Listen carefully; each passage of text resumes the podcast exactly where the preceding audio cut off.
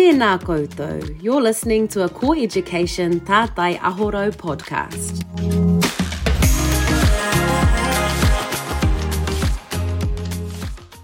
We're here to talk about Matariki.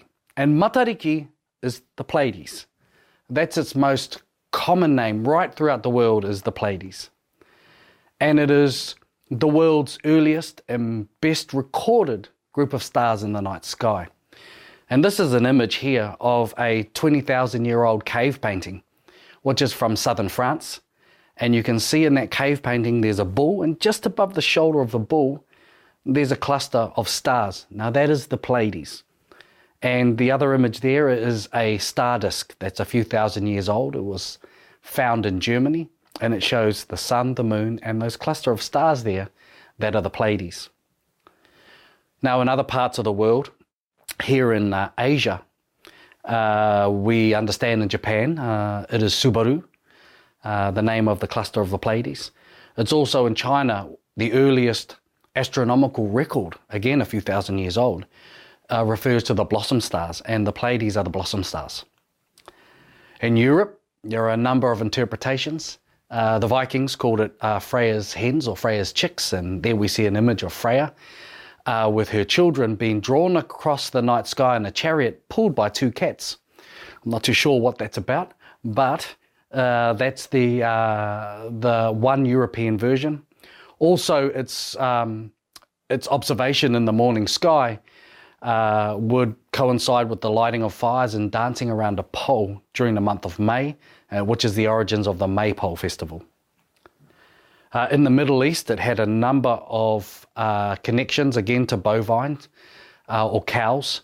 Um, Mula was called in uh, other parts of the Middle East. Um, the Egyptians knew it as Nit or Neith, which was associated with fertility and uh, has a, a, connection to cows. Uh, in the Americas, in South America in particular, it was the head of this massive cosmic snake and if it appeared bright and spread far apart in the morning sky, it was a sign that you were going to have a very productive season. And it was hard to read and clustered close together in the winter. It was a sign that was going to be a very lean winter, very similar to how Maori view the star cluster. And in Australia, it was uh, seven women who ran away from seven men and turned themselves into stars and went into the sky. And the most well known version of uh, the Pleiades is the Greek version, and they are the seven daughters of Atlas and Pleione, and that's how we get the phrase the seven sisters. Now, these seven sisters were beautiful, and Zeus, uh, the the ruling god within uh, Greek mythology, wanted to take every one of these daughters as a wife, and they ran away from him and they were turned into a flock of doves and placed in the sky. And one of the early translations of the Pleiades means a flock of doves. Um, but there they are in the night sky. And uh, 20,000 years ago, they were pictured above the shoulder of a bull in a cave in southern France. And today, the cluster of Pleiades exists within the shoulder of the bull Taurus. So they're still in that position in our modern understanding of the night sky and, in particular, our constellations.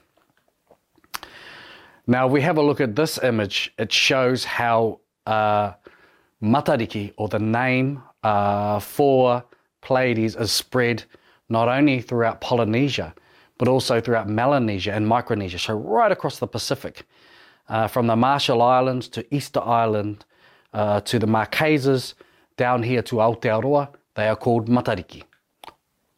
Or a version of Matariki in other islands, uh, Matali'i, uh, Matariki, Mataliki, Matari, there are a number of names associated with this cluster right across this expanse of ocean. And here we have the names, the nine names within the cluster of Matariki, or in the cluster of Pleiades, as were uh, recorded and marked by the Greeks. Now, we don't see uh, Matariki in this fashion here in Aotearoa. We see it turned up the other way. And this is one of the important uh, parts of Matariki and the way that every year we seem to take photos of a northern hemisphere image of the star cluster and put it up in terms of our celebrations or to promote Matariki. And quite often it's upside down. So we won't see it like this. We'll actually see it this way around. And here are the nine names that I have within my cluster of, of Matariki. Now, not all tribes have nine names.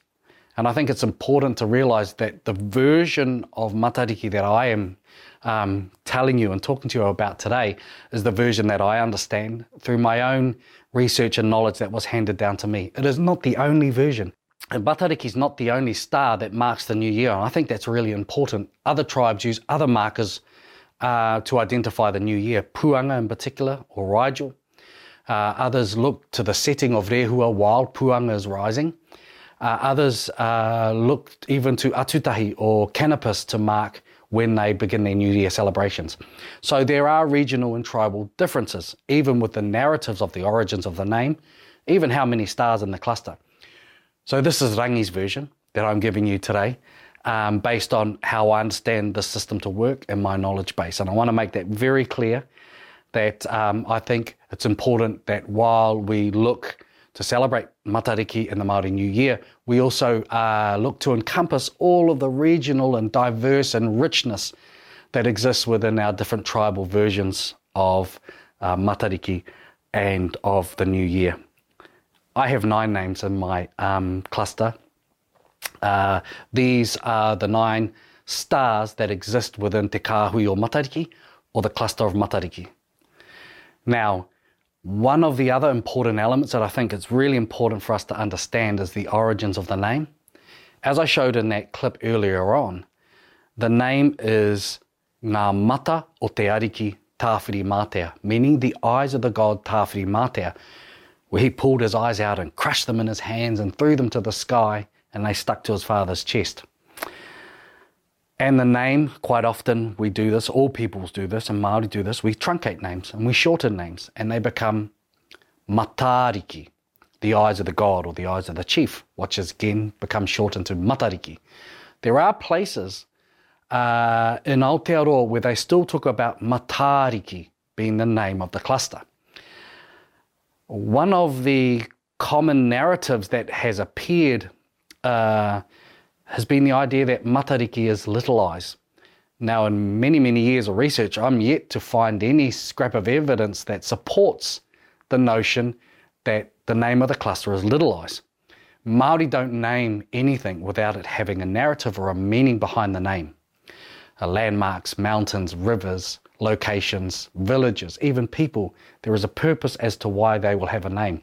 Matariki has no narrative, has no story, and in fact, seems to be a translation by a non Maori, in particular Elsdon Best, an early New Zealand ethnographer who saw the word and put mata equals eyes, riki equals little, and little eyes became the narrative that we continue to tell today. And I think that's very important to understand where the origins of a narrative come from and who is telling the story. So, this image is an image of the cluster. Here you can see the nine stars and an artistic interpretation of what they look like or how Maori perceive the stars to be. There is the mother or the central star within Matariki, which is the name, also holds the name Matariki, and around her are her eight children. Now, each and every one of these children brings a bounty or brings something that is important to us as Maori or us here in Aotearoa that makes our world function. So Matariki is the mother. Her husband or her partner is Rehua, which is the great star Antares within Scorpius. And they have eight children. And like I said before, every one of them brings a bounty or is the holder of some uh, particular element that makes up our world or makes our world function. And I'm going to go through each and every one of these stars just to give you an overview of the star itself within the cluster and the role it plays. So the eldest star within the cluster is Pohutukawa. Now this is a star that's connected to the dead of the year and carries our dead across the night sky, night after night, month after month. I'll come back to Pohutukawa. Uh, the next star is Tipuanuku, tipu means to grow, anuku in the ground. And this is a star that's connected to all of the bounty or all of the vegetables that we grow in our gardens. Everything that comes out of the soil has an association to tipu anuku. Next is tipu arangi, means to grow in the sky. And this has a strong connection to all of the birds that we harvest, used, traditionally harvested and ate uh, throughout the year, and also everything that grows above our heads. Waiti is fresh water, and Waiti is the star that will let you know how healthy your rivers and streams are going to be for the impending year, whether or not there'll be lots of eels, uh, freshwater crayfish, and freshwater fish that were caught and harvested throughout the year. And the star that's closely associated to Waiti is Waita. Waita means salt water and is the star that has a strong association to all of the creatures that are harvested out of the ocean. The next star is Waipunarangi. Waipunarangi means the water that pools in the sky. And this is a star that's associated to the rains of the year. And right beside Waipunarangi is Ururangi. Ururangi is connected to the winds and will let you know how strong the winds are going to be uh, in the impending year. And the last star in the cluster is Hiwi Te Rangi. Hiwi Te Rangi is the star upon which Māori believed uh, would help their wishes come true. So uh, during the rising of Matariki in the correct time, Māori would send their wishes into the sky to Hiwa i te Rangi in particular in the hope that they would now, if you're looking at this picture here, this image, this image has the stars in particular positions. Now, it's not random. There is actually a reason as to why they are there. Matariki is in the center. Her role is well-being and health. So she's associated to well-being and health throughout the year. She holds the cluster in place. She is said to be the kaiwhakahaere, or the conductor of the cluster, that guides the cluster across the night sky.